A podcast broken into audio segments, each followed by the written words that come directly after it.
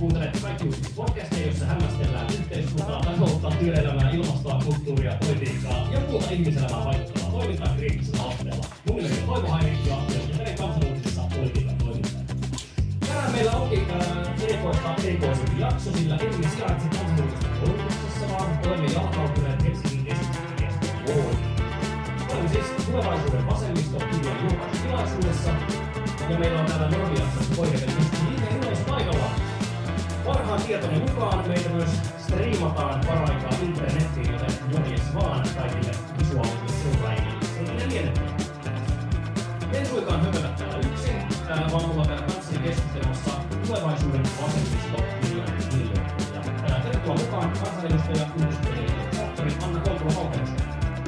Kiitos, tervetuloa. Ja tervetuloa mukaan Helsingin kaupunginhallituksen jäsen Jussi tohtori Vielä tervetuloa kolmen opetusministeri ja vasemmistoliiton puheenjohtaja Andersson Tuusta. Tänään me puhutaan siis äh, tästä tulevaisuuden vasemmiston-kirjasta, joka on julkaissut Liitto Gustafsson. Äh, Tämän kirjan julkaisua on tukeneet Vasemmistoliitto sekä Kansan sivistystyön liitto, eli KSL, eli kesken Brysseli. Kirjaa voi joko ostaa itselleen kirjakaupasta tai lainata sen kirjastosta. Me kaikki neljä ollaan kirjoitettu tähän kirjaan artikkelit kukin omalta asiantuntijuuden alueeltamme ja omista näkökulmistamme. Tässä kirjassa on toki artikkeleita muiltakin hyvin nimekkäiltä ja osaavilta kirjoittajilta. Ja kokonaisuudessaan tämä teos käsittelee vasemmistolaista liikettä, vasemmistolaista politiikkaa ja sitä, että mitä sen pitäisi tulevaisuudessa olla. Tuota, totta kai minä kirjoitin itse tähän kirjaan ilomielin, mutta onko mä ainoa meistä, jolla tuli ajatus siitä, että taasko.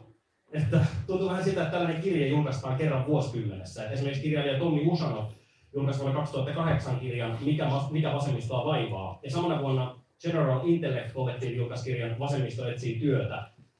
Vuonna 2009 julkaistiin Paskaduunista barrikadeille pamfletti, jonka yhtenä kirjoittajana oli tämä meidänkin kirjan toimittaja Jukka Peltokoski. Ja 2010 julkaistiin sitten Radikaaleiton arki-pamfletti, jossa Jukka oli taas yhtenä kirjoittajana, samoin kuin Anna Kontula. Ja viimeisimpänä mainittakoon vielä osuvasti nimetty Vasemmiston tulevaisuuskirja, jonka Into julkaisi vuonna 2014. Siinä tosi käsiteltiin keskustavasemmistoa ja sosiaalidemokratiaa, ja kirjoittajana oli demarin vaikuttajia. Niin kaikissa näissä teoksissa kantavana teemana oli vasemmiston vasemmistolainen itsekritiikki. Niin herää kysymys, miksi vasemmisto harrastaa niin kovasti itsekritiikkiä ja tekee sen julkisesti liian Tota, mä, mä lähden liikkeelle tästä alkuperäisestä kysymyksen asettelusta, koska kymmenen vuotta on todella pitkä aika mun mielestä yhteiskuntapolitiikassa. Eli mä en niin todellakaan ajatellut, että miksi taas tällainen kirja tästä aiheesta, vaan, vaan pikemminkin niin, että vihdoin me kirjoitamme taas ja me pohdimme tätä aihetta, koska kuten tässä kuultiin, niin tämä 0809 10 oli ehkä sellainen aikaa myöskin suomalaisen vasemmiston niin kuin elämässä, jolloin Suomen vasemmisto myöskin uudistui aika voimakkaasti ja jolloin pohdittiin paljon teemoja, jotka liittyivät perustuloon, työelämään, työhön ja tavallaan tällaisia, joissa tavallaan tehtiin sellaista aatteellista asemoitumista minun mielestäni. Ää, miksi vasemmisto on niin kriittinen ja itsekriittinen? Koska se on ainoa tapa uudistua ja oppia, ää, eikö vain? Eli minä näen sen ehdottomasti ää, hyvänä asiana, vaikka puolueen johtaja, joskus mä olen vähän väsynytkin siihen, jatkuvaan itsekritiikkiin, mutta samalla tavalla kuin tiede, niin tiedehän kehittyy myöskin sen kriittisyyden kautta, eli se on tavallaan tapa, millä me pystytään koko ajan kyseenalaistamaan niin itseämme kuin maailmaa ja meidän ratkaisuja ikään kuin niihin ongelmiin, mihin me törmäämme, ja, ja toivon mukaan sitten aina kun tar- tarve on, niin myöskin tehdä sitä aatteellista uudelleen asemoitumista. Anna Kontula, mitä mieltä?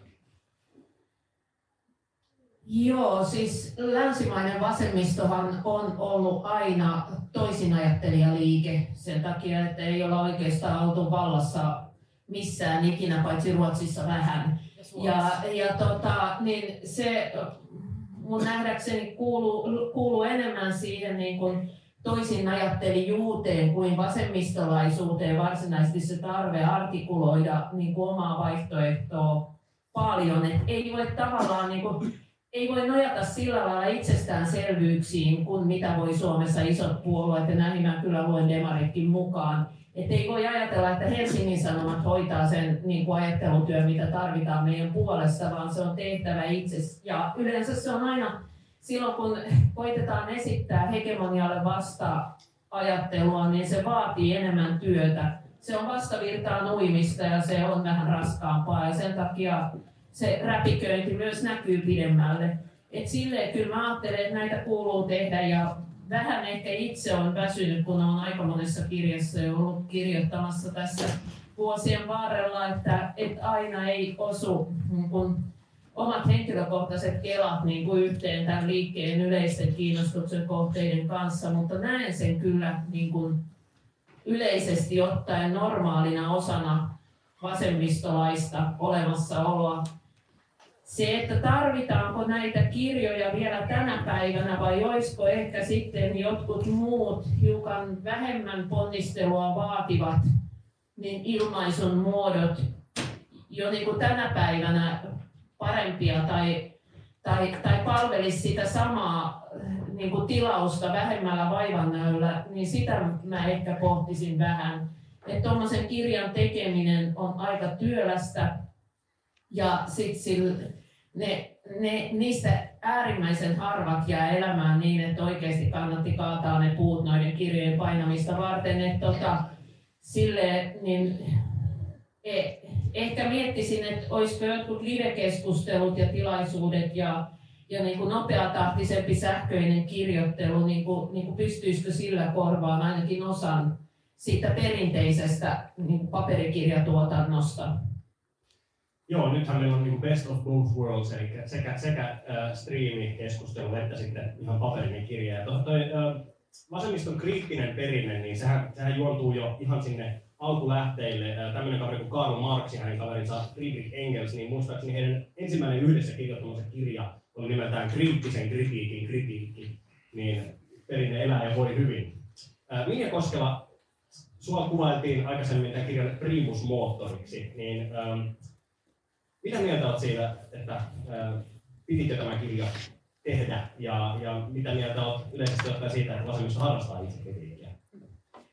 No, mä ajattelen samalla tavalla kuin liitessä ensimmäisessä puheenvuorossaan, että kerran kymmenessä vuodessa on ehkä ihan hyväkin käydä tämmöistä niin pitkäjänteisempää pohdintaa siitä, että mihin vasemmistoliike on menossa. Ja tässä kirjassa oli ajatus se, että se lähti liikkeelle samaan aikaan kuin vasemmistoliiton periaateohjelmaprosessi ja ajatus oli se, että kun periaateohjelma, joka toivottavasti kiinnostaa tietenkin ihan kaikkia suomalaisia, mutta todennäköisesti kuitenkin ensisijaisesti vasemmistoliiton jäseniä, niin olisiko mahdollista laajentaa sitä keskustelua vasemmistolaisuudesta ja vasemmistoliikkeestä ja myös vasemmistoliitosta niihin ihmisiin, jotka eivät ole välittömästi tämän puolueen vaikutuspiirissä. Ja tämä tota, kirja on niin kuin pyrkimys sitä kohti, että kurotettaisiin jotenkin vähän pidemmälle niitä ajatuksia, mitä nyt halutaan kommunikoida. Sitten sit vasemmistolaisesta itsekritiikistä ajattelen samalla tavalla kuin aiemmat kommentoijat tässä, että ensinnäkin se, että me pystytään niin kuin vasemmistolaisella ajattelulla haastamaan niitä hegemonioita, jotka tällä hetkellä yhteiskunnassa nojaavat pitkälti oikeistolaiseen ajatteluun. Esimerkiksi talouspolitiikka on hyvin pitkälti ja talouskeskustelut hyvin pitkälti sellaisia, että jos siellä esittää vasemmistolaisia ajatuksia tai ehdotuksia, niin ne koetaan jotenkin ähm, sellaisiksi niin radikaaleiksi, vaikka itse asiassa on kyllä paljon radikaalimpaa mun mielestä sanoa, että, että, tota, että kun leikataan köyhiltä, niin parannetaan taloutta, kuin että jos sanotaan, että, tota, että, että rikkaita pitäisi verottaa enemmän niin kuin yhtenä esimerkkinä. Mutta tota, mm, mutta et, et se ajatus siitä, että ollaan itsekriittisiä, niin se mun mielestä palvelee sitä vasemmistolaista liikettä juuri kuten Lee kuvaili. Eli vain sillä kritiikillä voidaan mennä eteenpäin. Ja joskus sitten toki puhuttiin tässä myöskin, että jos vain syleilisimme toisiamme enemmän, niin voisimmeko silläkin tavalla päästä tässä maailmassa ja tässä monikriisissä eteenpäin. Kiitos. Haluaako Liita ja kommentoida tähän? Jos ei, niin mennään eteenpäin. Tota, silloin aikana, kun itse tulin vasemmistolaiseen liikkeeseen mukaan 2000-luvun lopulla, niin silloin oli kovasti pop äh, sanoa, että ismejä ei ole enää olemassa tai ismit eivät ole enää relevantteja äh, tai ideologiat ylipäänsä eivät ole relevantteja äh, kehyksiä tarkastella ja tutkia, analysoida ja kehittää yhteiskuntaa. Äh, Mutta nyt kuitenkin 2010-luvun lopulla ja nyt 2020-luvun alussa ollaan nähty eräänlainen, äh, sanotaanko, ismien takaisin tulo. Ihmiset puhuu aatteista, ideologioista ja just niistä nimenomaan ismeistä. Ja kaikkein näkyvin näistä on ollut feminismi. Minja, äh, kirjoitat omassa artikkelissa identiteettipolitiikasta ja kysyt siinä, että onko feminismi identiteettipolitiikkaa, niin miksi halusit muotoilla tämän kysymyksen näin? Kiitos kysymyksestä. Mm, ensinnäkin mä ajattelen, että ei ole mitään politiikkaa ilman ideologioita. Jos väittää muuta, niin valehtelee. Mutta tota, ja silti esimerkiksi oikealta usein kuullaan sellaisia väitteitä, että ajatukset ovat puhtaan rationaalisia eivätkä ideologisia ja tällaisiin kannattaa aina tarttua, jos niin sanotaan. Mutta sitten tämä oma kysymyksen asettelu niin siitä, että onko feminismi identiteettipolitiikkaa, niin Yleensä jos mulla on joku sellainen ajatus, mikä mua vaivaa tai hiertää, niin mä puran sen kirjoittamalla. Ja silloin kun tämän kirjan tekeminen oli ajankohtaista, niin mua hiersi uh, julkinen keskustelu identiteettipolitiikasta sen vuoksi, että tämä identiteettipolitiikan käsite oli jotenkin hähmäinen. Ja mun pyrkimys tässä artikkelissa, jonka olen kirjoittanut, on ollut niin palauttaa sitä identiteettipolitiikan käsitettä sinne sen alkuperäisille juurille 1970-luvulle Copenhagen River Collectivein ajatukseen siitä, että identiteettipolitiikka on jotain, mitä tehdään ryhmänä, mikä perustuu ryhmäidentiteettiin ja siihen, että voidaan vapautua, kun se toteutuu kollektiivisesti tunnistamalla ja tunnustamalla sellaiset yhteiskunnassa marginalisoidut identiteetit. Ja se oli niin kuin se lähtökohta tälle mun artikkelille. No sitten niin toisaalta se on myös semmoista, niin kuin, halusin harjoittaa tässä semmoista niin kuin feminististä itsekritiikkiä tai feministisen liikkeen piirissä jotenkin pohtia sitä, että että feminismikin on aika moninainen asia, että se pitää pystyä määrittelemään myös, että mistä me puhutaan, kun me puhutaan feminismistä. Että nyt on esimerkiksi ollut nousussa tämmöinen niin sanottu menestysfeminismi, jonka mä oon freimannut tässä kirjassa uusliberalistiseksi feminismiksi. Eli siinä on mun mielestä ero että puhutaanko feminismistä silloin, kun ajatellaan, että yksittäinen valkoinen nainen voi vapautua piensijoittamalla vai siitä, että tota, me jotenkin oikeasti mietitään, miten me tunnistetaan niitä kollektiivisia ryhmiä ja sitten pyrkiä semmoiseen emansipaatioon, joka vapauttaa oikeasti kaikki. Kiitos. Haluaako Anna Eli kommentoida tähän? Liioilla. Joo, tämä synnytti nyt paljon erilaisia ajatuksia ja katsotaan, jos me saa niistä jotain koherenttia. Ähm, aivan kuten politi- ei ole niin politiikkaa ilman ideologiaa, ja voi myöskin sanoa, että kyllähän identiteetit aina ovat olleet läsnä ihan yhtä lailla politiikassa. Ähm, että on aika ongelmallinen tapa, mikä välillä, tai niin tapa määritellä identiteettipolitiikkaa, niin määrittelee sen aina niin kuin jonkinlaiseksi toiminnaksi, vaikka kaikki puolueet, kaikki liikkeet, aina niin kuin, ähm, identiteetit ovat olleet tavalla tai toisella läsnä. Ähm, mä oon niin paljon pohtinut sitä, että jos miettii niin vasemmistolaista liikettä joskus niin kuin, äh, historiassa, niin siinähän äh, historiallisesti pyrittiin kuitenkin, ja varmaan historialliset voivat mua paremmin väitellä siitä, että kuinka onnistunutta tai todellista se oli, mutta siinähän pyrittiin tavallaan yhdistämään ihmisiä niin kollektiivisen identiteetin alle. Puhuttiin niin työväenluokasta, että se oli tavallaan kokoava tarkoitettu ainakin kokoavaksi voimaksi, jonka kautta sitten oli mahdollista ajaa sellaisia yhteiskunnallisia uudistuksia, joilla niin kuin parannettiin laajasti monien ihmisten arkea ja elinolosuhteita. Kaikki, mitä on tehty työlainsäädännössä, kaikki peruskoulu-uudistukset, niin kuin tämän kaltaiset ää, toimenpiteet. Ja sellainen kysymys, jonka kanssa niin mä koen, että vasemmisto ehkä tänä päivänä vähän niin kuin kamppailee, on se, että millä tavalla me niin kuin määritellään kokoavaa identiteettiä vasemmistolaisille aikana, jolloin me kaikki olemme ja identiteetit tavallaan pirstoutuu yhä enemmän. Ähm, mä oon joskus, mä muistan kun mä olin vasemmistonuorten puheenjohtaja, tästä on miljardi vuotta, ja mä kysyn, että kuinka moni täällä, pidin opi perusasiat, peruskurssia meidän uusille jäsenille, ja mä kysyn, että kuinka moni tässä salissa identifioituu äh, sanan työväenluokka, eikä noussut yhtäkään kättä koko salissa. mä kysyin, että kuinka moni kannattaa perustuloa, niin kaikki kädet nousi. Ää, joka kuitenkin on tavallaan sellainen materiaalinen vaatimus, joka niin niille, äh, kaikkien niin kuin läsnä olevien ihmisten elinolosuhteita se olisi parantanut. Saatteko te kiinni mun ajatuksen, koska se hyvä.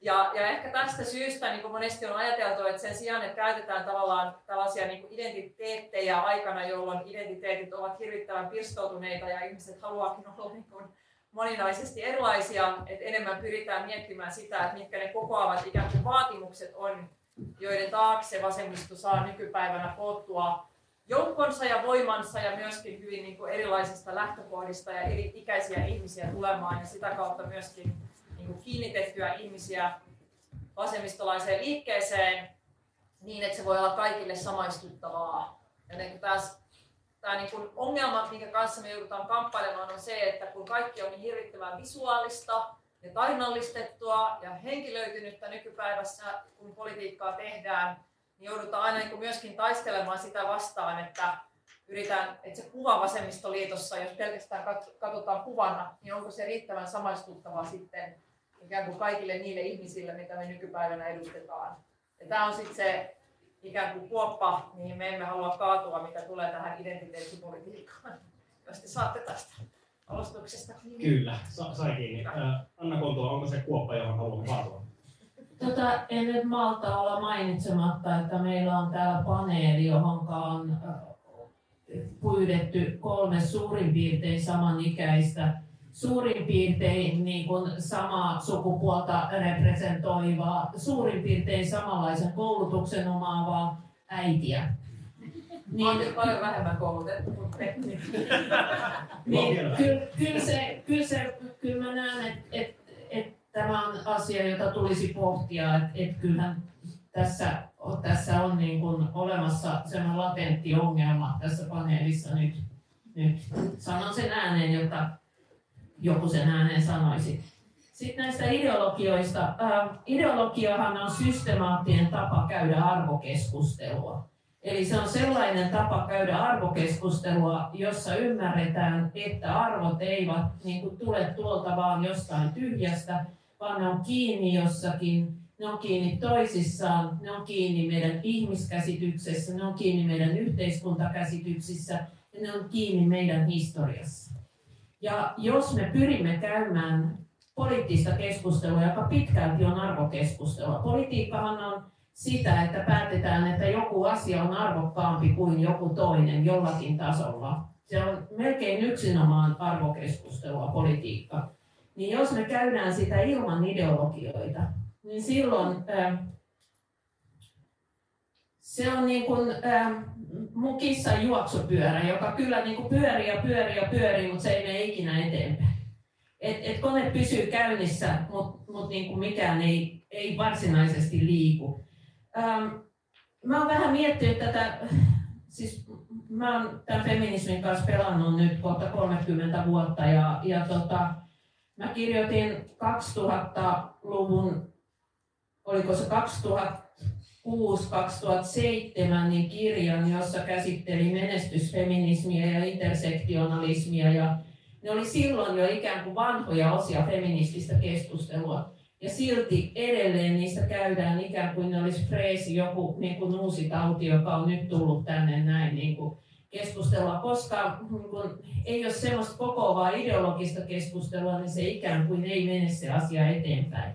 Ja pitää myös muistaa, että se, että politiikasta piilotetaan ideologiat, että näytetään kuin se olisi vain yksittäisiä niin kuin arvoja. Hyvät asiat on hyviä ja pahat asiat pahoja ja sitä ollaan politiikassa ja hyviä asioita. Niin se on vanha porvarillinen politiikkakäsitys ja vanha porvarillinen projekti, jolla on joku funktio. Sillä on se funktio, että aina silloin, jos ajatellaan, että jossain on valinta, siis on kaksi järkevää vaihtoehtoista ajattelun tapaa, niin se tarkoittaa sen ääneen sanomista, että se hegemoninen ajattelun tapa ei ole ainoa mahdollinen. Ja se aina kyseenalaistaa sitä vallitsevaa järjestystä, jos se, että sanotaan, että joku järkevä vaihtoehto, jokin muukin kuin hyvän vastakohta paha on olemassa, niin se itsessään kyseenalaistaa vallitsevaa järjestystä. Ja sellaisen, eh, sellaisten tyyppien, jotka kannattaa valitsevaa järjestystä ja hyötyy siitä, ei tietysti kannata niin kuin edistää sellaisia ajattelutapoja, jotka tunnustaa, että on erilaisia niin kuin järkeviä tapoja ajatella asioista. Mä olen aloittanut sosionomiopinnot tässä nyt jonkin aikaa sitten ja käynyt nyt niin kuin läpi niitä oppikirjoja, mitä sosionomeille opetetaan. Mä olen nyt päässyt kuitenkin ehkä kymmenen ensimmäistä kirjaa lukenut läpi ja Mä en ole törmännyt yhteenkään, jossa puhutaan köyhyydestä. Siellä käydään kyllä sateenkaarivähemmistöt ja maahanmuuttajat ja vammaiset läpi ja, ja miten vanhuksia syrjitään, mutta yhdessäkään ei ole vielä puhuttu köyhyydestä. Siis sosiaalityön oppikirjoja, jos ei puhuta köyhyydestä, millaisessa maailmassa me oikein edetään. Ja tota, sitten vielä loppuun tästä identiteettipolitiikat sanoisin, että luen just semmoista kirjaa, jossa niin kuin, identiteettipolitiikkaa tarkastellaan sellaisen jaon kautta, että poliittinen keskustelu kiteytyy jotenkin ideologisiin ristiriitoihin vastaan affektiivisiin, eli niin kuin emotionaalisiin ristiriitoihin. Ja se identiteettipolitiikka on jotenkin järjellistä ja toimivaa silloin, kun se muodostaa ideologisia ristiriitoja, mutta silloin, kun se muodostaa affektiivisia, emotionaalisia ristiriitoja, niin silloin se on huomattavasti hankalampi. Että sitten palataan taas siihen juoksupyörään. Toivottavasti emme joudu juoksupyörään tässä keskustelussa. Minja Koskela, suuri kommentti. Joo, kiitos. Minusta tämä tota, Annan huomio siitä, että ä, intersektionaalisuus oli validi asia jo 2017 ja sen jälkeen sitä on käsitelty. 7, 2007 oli, että se oli silloin validi asia ja sen jälkeenkin sitä on käsitelty ikään kuin se olisi freesi ja uusi ajatus on tosi hyvä ja tärkeä tässä keskustelussakin. Käsite on kuitenkin vuodelta 1989 lähtenyt, ettei se nyt varsinaisesti mikään hirveän uusi ole näin vuonna 2023 enää. Mä oon itse niin jotenkin tässä feministisiä kamppailuja käydessäni niin, ja sitten, sitten kun nyt tässä on varttunut jonkun verran siitä, kun on itse aktiivisesti ne keskustelut aloittanut, niin havainnut, että jokainen tavallaan seuraava sukupolvi tässä vähän niin käy niitä samoja kamppailuja uudestaan. Että me niin kuin ihan silleen globaalisti jälleen puhutaan vaikka aborttioikeudesta. Ja, tota, ja nämä asiat on koko ajan tavallaan myös usein samoja, ja se on tietenkin aika usein tuntuu vähän lannistavalta, mutta siitä ei tietenkään saa lannistua, vaan pitää niin kuin pyrkiä eteenpäin ja niitä kamppailuja pitää toki niin käydä, mutta että, että jotenkin, jotenkin se ajatus siitä, että, että, että että jokainen sukupolvi joutuu kohtaamaan ne samat kysymykset, niin herättää myös kysymyksiä siitä, että miten me pystyttäisiin paremmin jotenkin paikantamaan ne asiat ja kysymykset tähän tämänhetkiseen yhteiskunnalliseen kontekstiin, jota nyt voi kuvailla vaikka sillä monikriisin sanalla, että mitkä tässä tämänhetkisessä yhteiskunnallisessa todellisuudessa ovat niitä kriisejä, joihin meidän pitää pystyä vastaamaan esimerkiksi sillä feministisellä työllä, mutta siitä todella monella muullakin tavalla. Eli se, että me käydään niitä samoja keskusteluja koko ajan uudestaan ja uudestaan, niin me ollaan taas siinä Hannan kissan juoksupyörässä. Että... No tavallaan joo, mutta tavallaan se on myös välttämätöntä, että jos, ei, niin kuin, jos niitä keskusteluja ei käydä, niin sitten, sitten mitä, mitä sitten tapahtuu. Tai kyllä niin tasa-arvotyössä käy myös niin, että jos sitä niin kamppailua ei käy, niin sitten otetaan takapakkia. Mutta niin. Niin ei se ole ihan näin, että se olisi välttämättömyys. Että et kyllä niin kun, jos ajatellaan, että miten esimerkiksi feminismi on kehittynyt viimeisen sadan vuoden aikana, niin onhan siinä tehty ihan valtavia intellektuaalisia hyppäyksiä myös. Eli liikkeet voivat myös kehittyä. Ja mun täytyy sanoa, että puhuttiin 70-luvusta kuinka pahaa tahansa, kuinka paljon tahansa, niin 70-luvulla jokainen, vaikka olisi ollut kokoomuksen kannattaja, niin jos meni yliopistoon, niin meni sosiologian peruskurssille. Ja se tarkoittaa sitä, että edelleen eduskunnassa niin ne vanhat äh, oikeistojätät, jotka on ollut siellä niin tota 70-luvulla tullut politiikkaan, niin niiden argumentaation kyky ja kyky tunnistaa ideologioita on aivan erilaisella tasolla kuin mitä on ne niin kuin 80-luvun loppupuolelta niin kuin aikuistuneiden sukupolvet, jolloin sit, niin kuin se, missä käytiin, niin oli tilastotieteen perusteet ja sitten joku kansantalouden perusteet, eikä sitten muuta. Et, et on myös niin, että on ollut aikoja, jolloin ideologioista on puhuttu, ja myös muista kuin omasta ideologiasta, jolloin niin kuin, tavallaan on mahdollista myös silloin, kun se niin kuin vanha on muistissa, niin ei käydä uudestaan niitä, vaan käydään uusia keskusteluita. Mutta nyt jos katsoo, mitä noille opiskelijoille koulussa opetetaan, että mikä on se niin kuin tietotaso, mitä ihmisillä on erilaisista aatesuunnista, niin se on jotain aivan järkyttävää. Että niille kerrotaan, että työllisyyttä pitää lisätä, jotta me saadaan säilytettyä tämä hyvinvointivaltio. Ja meillä on tässä maassa erilaisia puolueita ja sitten on tämä ammattiyhdistysliike. Niin, no, no siis ihan oikeasti se on näin. Ja tällä sitten pitäisi niin olla demokratiassa toimiva kansalainen.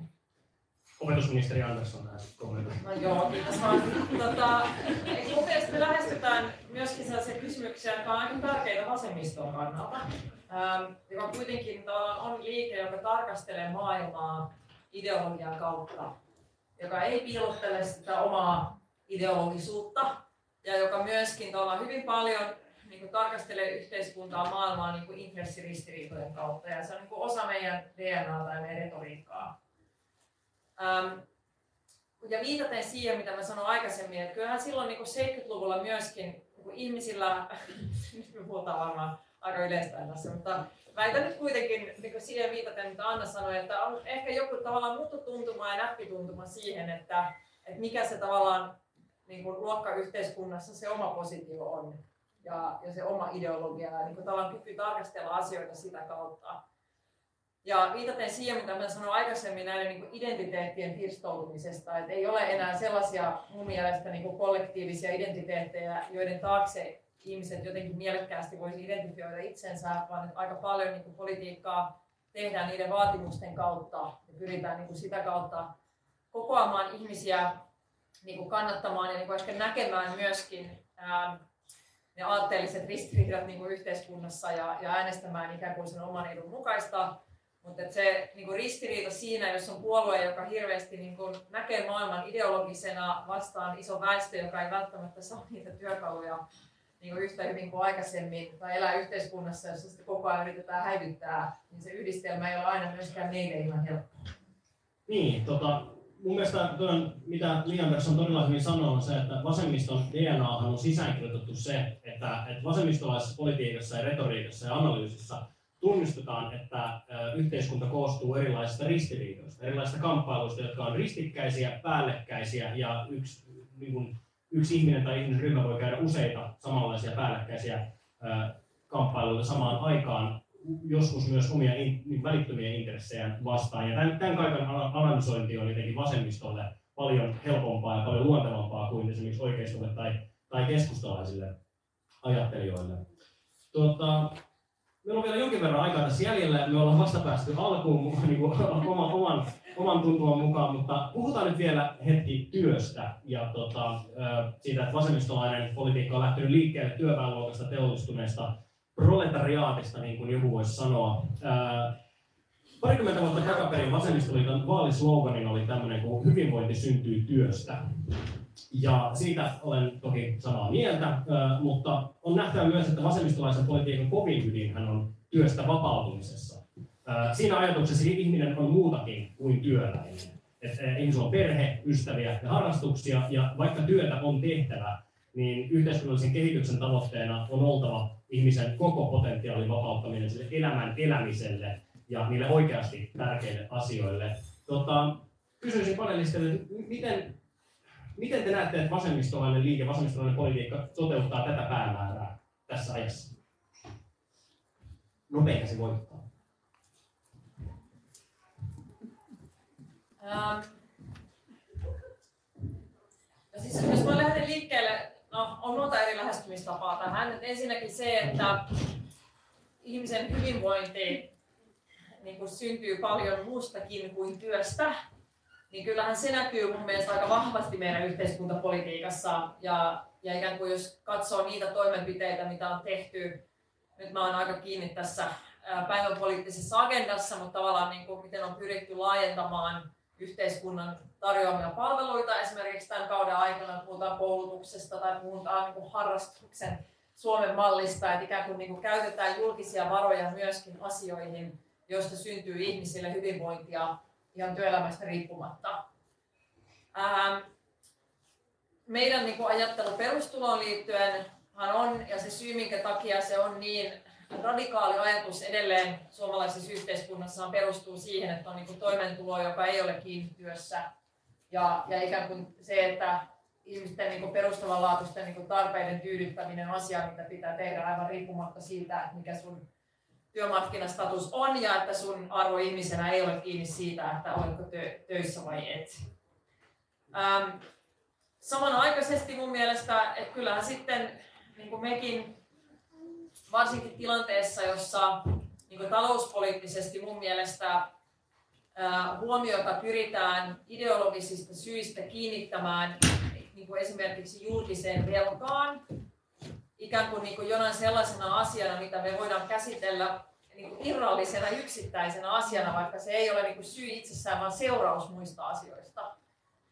Niin meille on ollut tärkeää viedä keskustelu esimerkiksi työllisyyteen siitä syystä, että se tavallaan vie koko talouspoliittista keskustelua ja huomiota sellaisiin seikkoihin, jotka ovat niin kuin meidän kannalta huomattavia ihan faktisestikin huomattavan paljon järkevämpiä käsitellä kuin se julkisvelka. Niin kauan kuin ollaan julkisvelassa, niin kuin siinä keskustelussa, niin oikeastaan on hirveän helppo viedä sitä aina tähän julkisten menojen leikkaamiseen ja ikään kuin toimiin, jotka eivät edes faktisesti yleensä vähemmän velkaantumista.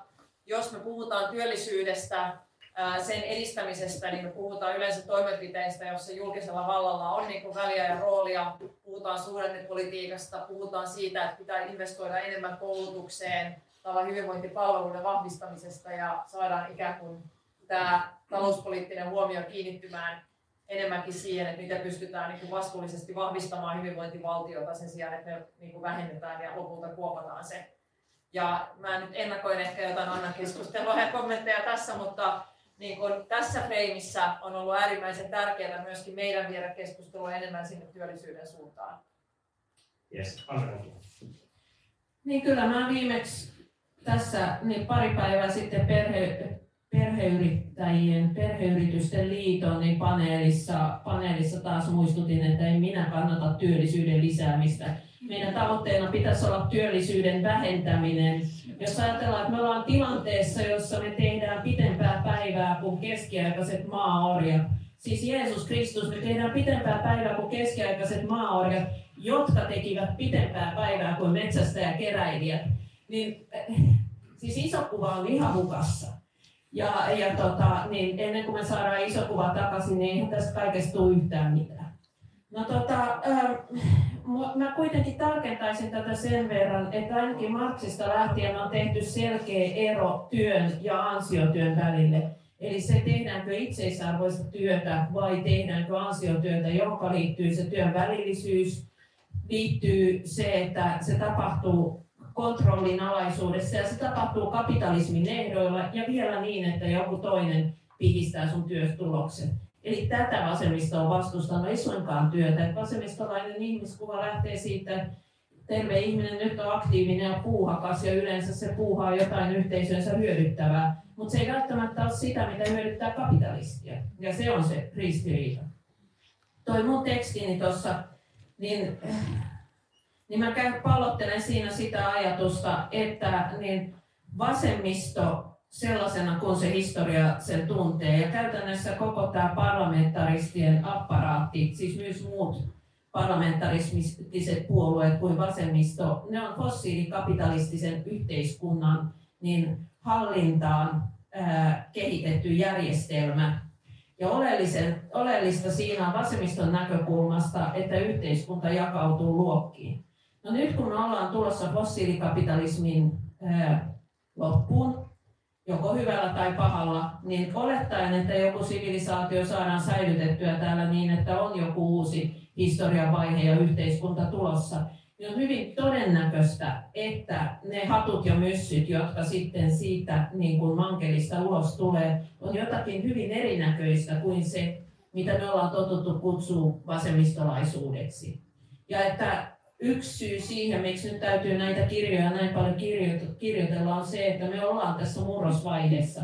Me ollaan etsimässä sitä uutta, eikä vielä tiedetä, että oikein miten irrottaa siitä vanhasta, koska koko yhteiskunta on murroksessa. Ja niin kun tämä itsen etsiminen tässä kohtaa on osa siitä kamppailua, missä me kamppaillaan myös niin kuin siitä suunnasta, mitä tulee fossiilikapitalismin jälkeen. Mutta mun teesini on, että vasemmisto sellaisena, kun me sen muistamme lapsuudestamme, niin se ei tule enää koskaan palaamaan. Siihen ei niin materiaalisia ehtoja enää löydy öljyn jälkeen. Sen sijaan tilalle on rakennettava jotain uutta. Minä koskeva kommentti tähän. Äh, joo, tota, siis tämä kysymys työstä tai siitä, että miten työstä pitää vapautua, on niin kuin ihan tavattoman laaja. Yritän nyt tässä ajatuksia ne koota näiden niin kuin, hyvien puheenvuorojen jälkeen, mutta siis mietin, niin kuin, että jos Anna tässä puhui siitä, että mihin me ollaan menossa, niin ehkä jotenkin tämä tämän hetken kuvaus, mikä minua niin kiinnostaa myös suhteessa luokkaan ja mihin liittyy myös perustulo, on se, että, että kun työ muuttuu, työn muodot muuttuu, se, että miten ihmiset niin liikkuvat aikaisemmin sitä, että, että, että hän kysyi tilaisuudessa, että kuka identifioituu työväenluokkaan ja yksikään käsi ei nousu, mutta sitten perustuloa toisaalta kannatetaan, niin on ehkä yksi esimerkki siitä, että miten meidän niin kuin, uh, koko ajatus niin kuin siitä, että, että miten se työ jotenkin, miten me voidaan identifioitua siihen työhön tai sitä kautta, että luokkaan, niin sillä on niin kuin tosi paljon väliä tavallaan sille, että miten me puhutaan työstä ja sitä kautta ehkä myös vasemmistolaisuudesta. Mä mietin niin kuin itse tässä semmoisia aloja tai niin kuin monia, monia eri näkökulmia tähän, että, että miettii vaikka sitä, sitä työtä, jota tehdään yksityisen piirissä ilman palkkaa, usein niin kuin naiset hoivavastuussa kotona, sitten vaikka niin kuin ihmisiä, jotka tekee vapaaehtoistyötä, mutta mitä ei jotenkin kuitenkaan tunnisteta tai tunnusteta työksi, vaikka se faktisesti sitä on, juurikin siksi, että se ei hyödytä tätä fossiilikapitalistista systeemiä. Sitten esimerkiksi kulttuurialan freelancerit, ihmiset, jotka niin kuin soittaa, mä olen itse siis musiikkia tehnyt pitkään ja mulla on niin paljon ystäviä, jotka soittavat ammatikseen, mutta sit sitä ei niin kuin aina jotenkin tunnisteta työksi. Ja se on niin kuin, jotenkin koko tämä keskustelu tuntuu välillä siltä, että meidän pitää pystyä määrittelemään sitä, että mikä niin kuin, ja se on mun mielestä yksi vasemmiston keskeinen tehtävä, että meidän pitää pystyä määrittelemään jotenkin niitä tapoja, että millä me puhutaan työstä, mikä on työtä ja mikä ei ole, ja haastaa sitä niin kuin fossiilikapitalismin luomaa ajatusta työstä jotain, mikä tuottaa jotain sille systeemille, ja sillä tavalla haastaa sitä koko systeemiä. Mutta jotenkin se niin kuin työn muotojen moninaisuus pitäisi pystyä tunnistamaan ja se on niin diskursiivinen kamppailu, ja sitten siihen voidaan vastata semmoisilla niin poliittisilla keinoilla, kuten perustulo, ja käydä myös sitä niin kuin, ää, toimintatason kamppailua, poliittista kamppailua sillä tavalla, mutta siinä on kaksi tasoa, ja toinen on mun mielestä se, että me jotenkin pystytään sanallistamaan niitä asioita, ja sen tekeminen on tosi tosi vaikeaa. Niin kuin tässä oli tämä esimerkki siitä, että jotenkin ää, köyhyyttä ei mainita sosionomin oppikirjassa, niin mitä ihmettä. Mitä ihmettä? Tuota, Liander, sinulla oli kommentti. Joo. Tota, mun mielestä se perustulovaatimus, sehän tavallaan tunnistaa tämän. Sehän, niin kuin Annakin sanoi tässä, että, että se koko perustulovaatimus rakentuu ajatukseen, se niin kuin ihmiskäsitys siinä on se olennainen asia. Eli että, ollaan, että me olemme luonteeltaan kuitenkin aina sellaisia, että me haluamme tehdä jotain läheistemme tai yhteiskunnan hyväksi. Ja mä olen yleensä yrittänyt käyttää sellaista käsitettä, että ne on vähän vakaumuksesta riippumatta, mutta että suurin osa ihmisistä on tavallaan tuskallisen tietoisia siitä, että tämä nyt on tämä pätkä, mikä meillä on elettävänä tässä, ja jokainen yrittää tehdä siitä niin kuin parasta mahdollista. Ja, ja ajat, niin kuin, jos perustulolla ihmisten toimeentulo turvataan, niin joka tapauksessa ihmiset jatkaa sitä omaa aktiivisuuttaan, mutta se tunnustaa myöskin sellaista työtä, mitä ei tehdä palkkatyösuhteessa. Jos me jatkan vähän sinne, annan niin kuin fossiilikapitalismin loppu, joka on sitten aika iso hyppäys tavallaan sinne ajassa eteenpäin, tai emme vielä tiedä, mutta et me ei olla ihan ehkä siinä Toivottavasti ei kovin iso hyppäys tai vielä se, vie, vielä se porskuttaa. Ja, ja tota, niin mä näen, siis mun koko tämä teksti tässä kirjassa käsittelee tällä ekologista kriisiä, koska mun mielestä jos puhutaan vasemmistosta ja tulevaisuudesta, niin oikeastaan se on tavallaan se lähtökohta, mihin kaikki rakentuu. Kaikki, mitä me tehdään nyt, kaikki, mitä me tehdään huomenna, kaikki, mitä tehdään kymmenen vuoden päästä ja sadan vuoden päästä.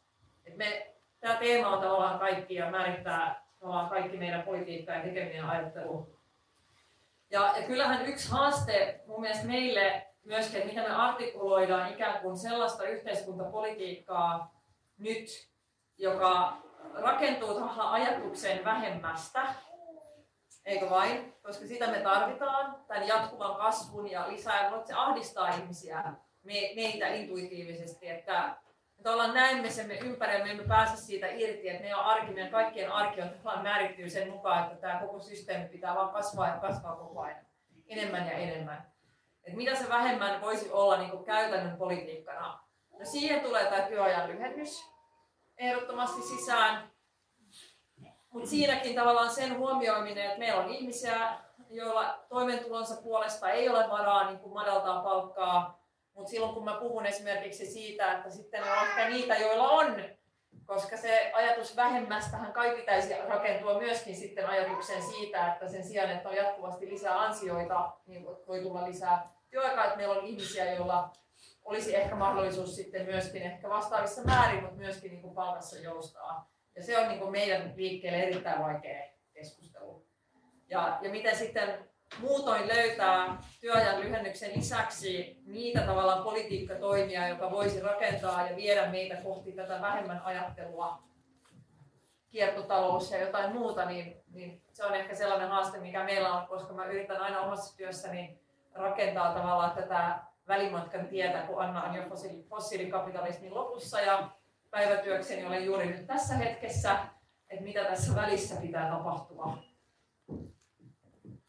sitä, äh, sitä ei, ei, ei ainakaan, no itse en ainakaan sitä tiedä. Mutta sen tiedän, äh, kellotaulua osaan lukea, äh, niin äh, kello on nyt varttia yli viisi ja meillä on nyt tämä niin kun, siis varsinainen keskusteluhan on vasta alussa ja, ja se keskustelu toivottavasti jatkuu paitsi tämän, tämän paneelin myös tämän kirjan myötä, niin nyt olisi aikaa muutamalle yleisökysymykselle, niin äh, nostakaa käpälää pystyyn tai muutoin ilmaiskaa halukkuutenne kysyä kysymys, niin minä riennän mikrofonin kanssa sinne pariinne. Siellä kysymys. Tämä on Matti Savolainen Vantaalta. Mä onneksi saanut vähän vilkasta tätä kirjaa. Ottaisin siitä muutama kysymyksen esille. Ensin että sanoit, että tämä luontokysymys täytyy ottaa huomioon ekologinen realismi huomattavasti niin vakavammalta kannalta. Meidän pitää ihan muutaman vuoden sisällä pystyä ruokkimaan 10 miljardia ihmistä. Mistä ja miten se hoidetaan? Se tarkoittaa sitä, että meidän täytyy muuttaa omat syömysmme aivan toiselle. Tämä ei minusta kun vielä riittävän vahvasti esiin. Eli kysymys leivästä. No sitten toinen tematiikka on tämä teknologia. Siinä on tapahtumassa aivan uskomaton hyppäys käydään keskustelua, onko vanhuus parannettavissa oleva sairaus. Voidaanko meitä nuorentaa teknisesti? Ja Yhdysvalloissa kehitellään sellaisia yksiköitä, joissa koko raskausaika tapahtuisi semmoisessa kuplassa. Ja lapsi olisi siellä seurattavana ja sitten valmiina otettava sieltä pois. Myydään tämmöisiä paikkoja häiseille ja perheille. No, ja kolmas tematiikka, raha. Meillä ei ole nyt oikein käsitystä tästä, voisiko sanoa, keskuspankkivetoista finanssikapitalismista. Siinä tiedossa ei oikeastaan ole siitä oikeastaan mitään. No nyt tuota loppusana, että oli tässä tämä biodiversiteettikokous. Mikä siinä oli yksi avainsana? Äiti maa. Meidän täytyy olla sopusoinnussa ja harmonissa äiti maan kanssa. Jos pikkusenkaan tunnette aatehistoriaa, niin ymmärrätte, että on todellinen vallankumous. Ja tässä on nyt ohjelmusta, koska voitaisiin lähteä. Meidän täytyy tulla maan kanssa toimeen. Oliko tämä kysymys? Tämä oli vaan ah. Eikö, eikö niin? Joo. Hei, kiitos. Uh, tuossa lopussa tuosta perustulosta. Mä nyt siitä, että jonkun verran selvää lukemaan kaikki minkälainen, niin kuin, miksei siitä puhuta niin kuin meidän päivän politiikassa enemmän, minkälainen realiteetti se olisi, että se lähtisi jossain, sanotaan nyt vaikka niin kuin hyvinkin lähitulevaisuudessa menemään sellaiselle vaan, että sitä lähtisi kokeilemaan ja se otettaisiin käyttöön. Ja tähän nopein käsi voittaa, jos haluaa kommentoida. No. Um, mä luulen, että yksi syy, minkä takia, no on monia syitä, minkä takia se ei nyt on noussut niin vahvasti päivän poliittiselle agendalle kuin ehkä jonain vuosia sitten. Ja mä luulen, että yksi syy on tavallaan tämä vahva kriisitunnelma, mikä nyt on ollut valloillaan niin kuin useiden vuosien aikana ensin tämän pandemian myötä, että ikään kuin se ehkä aiheuttaa myöskin sellaista turvallisuushakuisuutta, että mä luulen, että moni ei ehkä ajattele, että nyt on ikään kuin se aika jolloin on varaa tai mahdollista lähteä kokeilemaan tai laajentamaan sosiaaliturvaa, tekemään niin tällaisia ää, isoja uudistuksia. Et kyllä mun mielestä nämä vaalikeskustelut on ollut aika tällaisia niin pessimismin säväyttämiä niin tähän asti ja tulee olemaan aika iso haaste saada niin optimismia mukaan näihin keskusteluihin ja tällaisia optimistisia, niin positiivisia näkymiä tulevaisuuteen ja ensi hallituskauteen. Toinen syy on se, että, että sehän on edelleen, me olemme marginaalissa, me puolueet, jotka sitä kannatamme ja ajamme. Että tämä hegemonia, mihin viitattiin tässä aikaisemmin, on meitä vastaan tässä. Ja, ja kyllä se totta kai vaikuttaa myöskin siihen, miten paljon tai näkyvästi teemoja saa puskettua agendalle ja kuinka usein. Nopeasti, anna Joo, sanoisin vaan, että tyypillisesti silloin, kun perustulopuolet on hallituksessa ja joutuu hoitelemaan niitä virkamieshommia, niin silloin jää tämmöinen niin kuin laajempi niin kuin teoreettinen pohdinta vähemmälle siinä keskustelussa. Sitten taas kun ollaan oppositiossa, niin se on sellainen paikka, missä rasvataan kone kuntoon ja muistellaan, että mitä me asioista ajatellaan. Että, et, näin, näin se politiikka vaan toimii. Mutta mä haluaisin siihen äitimaa-hommaan sanoa, mä en usko, että mitään äitimaakulttia nyt tai kovittaa, en jaksa uskoa, että siitä tulisi nyt niin vallitseva ajattelutapa, mutta uskon kyllä, että me ollaan nyt sen kokoisessa muutoksessa, että sukupolvessa tai kahdessa meidän käsitys ihmisen suhteesta muihin lajeihin tulee muuttumaan aivan oleellisella tavalla. Ja, ja tota, niin minäkin, joka olen koko ikäni humanismin nimeen vannannut, niin alan olla nyt sellainen antihumanisti, että mä suhtaudun hyvin kriittisesti tähän niin valistuksena ja niin ihmisen, ihmisen näkökulmasta maailman tarkkailuun. Että prosessi on käynnissä. Saanko kuitenkin yhden asian liittyen tähän hallituksessa oloon ja parlamentaariseen työhön kaikkeen? Että se, se on juuri niin kuin Anna sanoo. Ja sitten toisaalta perustulo on tavallaan liian iso, tai niin kuin, että näillä poliittisilla voimasuhteilla ei mahdollinen, mutta yksi asia, mitä me olemme pohtineet koko tämän ajan, kun me ollaan oltu esimerkiksi hallitusvallassa, on se, että miten me pystytään vallassa ollessamme vasemmistona tekemään transformatiivista politiikkaa, mä oon käyttänyt tällaista käsitettä, ää, uudistamaan rakenteita vasemmistolaisempaan suuntaan, Eli tekemään päätöksiä, jotka eivät ainoastaan ole niin kuin rahan lisääminen johonkin kohtaan, koska se raha on aina otettavissa pois. Vaan aidosti niin kuin muuttamaan lainsäädäntöä tavalla, joka pysyy, joka muuttaa pysyvästi meidän yhteiskunnan toimintaa ja rakenteita, joka ei ole noin vain niin kuin pois leikattavissa sitten, kun oikeisto seuraavan kerran tulee valtaan. Oppositiokaudet tarvitaan siihen, että me keksitään näitä toimenpiteitä, hallitusvaiheet siitä, että siihen se toteutetaan ne. Yes, otetaan vielä kaksi yleistä kysymystä täällä. Joo, kiitoksia. Kiitoksia paljon. Mulla on siis sellainen käsitys, mun nimeni on Kalevi Suomela. Mulla on sellainen käsitys, että yksi sellainen kipukohta on se, että sosialismi ja kapitalismi käsitetään väärin ja vasemmistoliiton kannalta kaikkein ongelmallisinta on se, että kapitalismi ja markkinatalous käsitetään synonyymeiksi. Näin on meidän omassa liikkeessä ja näin on kovin mielellään myöskin oikeistossa. Ja minä, minä uskon, että, että, että olisi erittäin hyödyllistä, että me oppisimme näkemään, että kapitalismi ja markkinatalous ovat kaksi aivan eri asiaa, joita pitää analysoida aivan erikseen. Emmekä me ole markkinataloutta vastaan silloin, kun me olemme kapitalismia vastaan.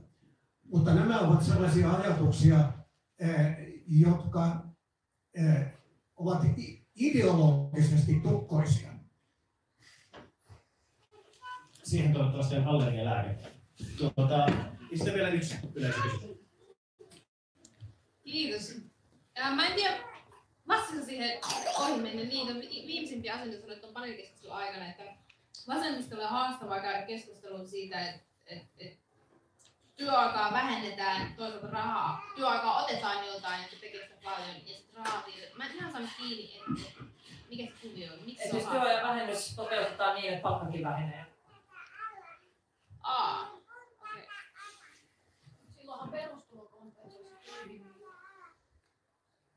Yes, jatketaan. Tuota, Mulla olisi vielä lyhyt kommentti. valitettavasti meillä on aika loppumassa, niin tota, otetaan kaikilta panelisteilta vielä yksi puheenvuoro, hyvin lyhyt puheenvuoro liittyen siihen, että nyt kun kirja on kirjoitettu, se on lähtenyt maailmalle ja toivottavasti ihmiset ovat sitä lukeneet ja toivottavasti se on herättänyt uusia ajatuksia tai ainakin törmäyttänyt vanhoja asia, ajatuksia toisiinsa, niin mitä toivotte lukijoiden saavan irti joko tästä kirjasta kokonaisuudestaan tai teidän artikkeleista, niin Minja Koskela aloitteesta.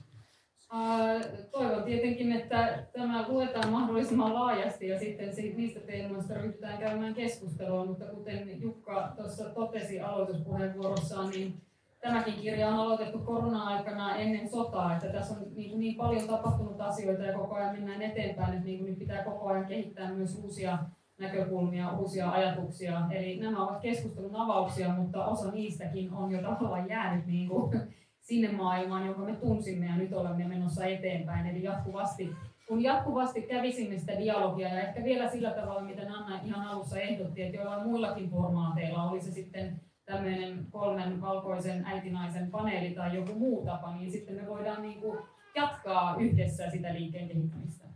Kiitoksia. Anna Kontula. Niin no, mä kyllä tulin tänne vähän semmoisella ajatuksella, että onpa taas turha kirja tullut tehtyä.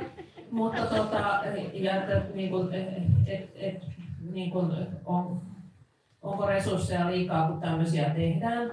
Mutta kyllä mä vähän olen nyt muuttanut mieltäni jo sen takia, että tänne tulee näin monta ihmistä paikan päälle tätä kuuntelemaan. Et ehkä tälle nyt sitten on kuitenkin tilausta ja ehkä tämä voi jonkun ajattelua viedä, et, viedä eteenpäin. Et, et, ehkä tämä auttaa muitakin muuttaa mieltä jossain asiassa kuin mua. Tarkistaa kantoja. Toivottavasti. Li Andersson. Ää, Yksi pointti kirjasta ja sitten mun tekstistä. Ää, Tästä kirjasta ensinnäkin, niin ää, tämän kaltaista yhteistä kirjoittamistyötä ei ole tehty tilanteessa, jossa aidosti pohdittaisiin tätä isoa murrosvaihetta, joka liittyy ekologiseen kriisiin. Minusta se on se suurin muutos, joka on tapahtunut tässä kymmenessä vuodessa, että tämä ekologinen kriisi, joka kyllä on ollut todellisuutta silloinkin, mutta että se on vielä niin kuin akuutimmin läsnä nyt. Ja tämä fossiilikapitalismin hämmättävä loppu, me emme tiedä miltä se tulee näyttämään tai minkälainen tämä transformaatio tulee olemaan ja se vaatii myöskin mun mielestä tämmöistä yhteistä pohdintaa ja keskustelua siitä, että miten me voidaan vaikkapa niin yhteiskuntajärjestelmää kehittää tämän vähemmän ajatuksen mukaisesti. Mun omasta tekstistä voisin vähän yrittää tähän ää, Kalevin huomioon myöskin ottaa kiinni. Mä oon jossain haastattelussa, joka tehtiin tämän periaateohjelmatyön alussa, sanoin, että kapitalismin vastakohta on demokratia. Ja siitähän ää, erinäiset tahot repi pelihousunsa totaalisesti niin kuin internetissä hyvin monessa paikassa, koska heidän mielestään on, on se vastakohta, tämä on aivan käsittämätöntä puhetta ja vastakohta on suunnitelmatalous ja mitä kaikkea väittivät. Mutta se mun pointti siinä on se, että jos katsoo, miten tämä nykyinen kapitalistinen yhteiskuntajärjestelmä toimii, se siirtää valtaa demokraattisten niin kuin, rakenteiden ulottumattomiin.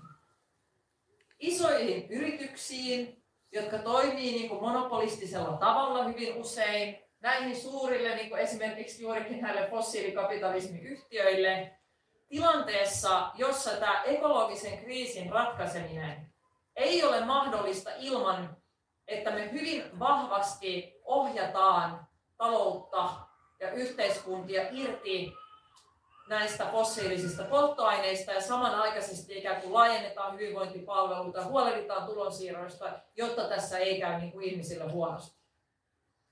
Eli meidän niin kuin vaihtoehto sille kapitalismille minun mielestäni on myöskin niin kuin demokratian ja demokraattisten rakenteiden puolustaminen ja talouden niin päätäntävallan palauttaminen ihmisille, kansalaisille ja kansalaisten valitsemille päättäjille.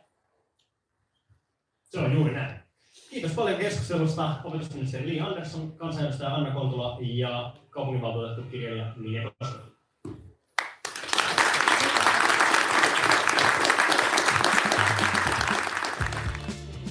Oli tämän kertainen Kaikki uutiksi podcast. Kiitos, että kuuntelitte. Muistathan myös tilata meidät sieltä, mistä podcastin saattaa. Jos tämä keskustelu herätti minusta ajatuksia, niin kerro niistä meille. Näitä löytää helpoiten Instagramista, Lykuauku kansanuutinen. Voit myös lähettää postikorkean osoitteeseen Hämeentie 105 A 005 Helsinki. Kaikki uusiksi podcastia tuottaa Kansan uutiset, eli kavereiden kesken KU, joka on todella hyvä lehti ja vahvasti ajassa kiinni. KU ilmestyy kerran kuussa ja tammikuun lehti on juuri ilmestynyt. Siellä on esimerkiksi minun itseni omin kuin Päkäsen kirjoittama juttu, missä kysytään, tapahtuuko politiikassa luvattua suunnanmuutosta Rinteen ja Marin hallituskaudessa. Jos kyllä, niin missä näkyy kansalaisille, ja jos ei, niin miksi näkyy? Tilaa KU itsellesi kotiin kannettuna erittäin edullisen hintaan osoitteesta ku.fi. On Toivo Haini, mun kanssa keskustelivat tulevaisuuden asiantuntijat kirjoittaja Joni Andersson, Anna Kontula, Liike Koskela. Ensi viikkoon, moi moi!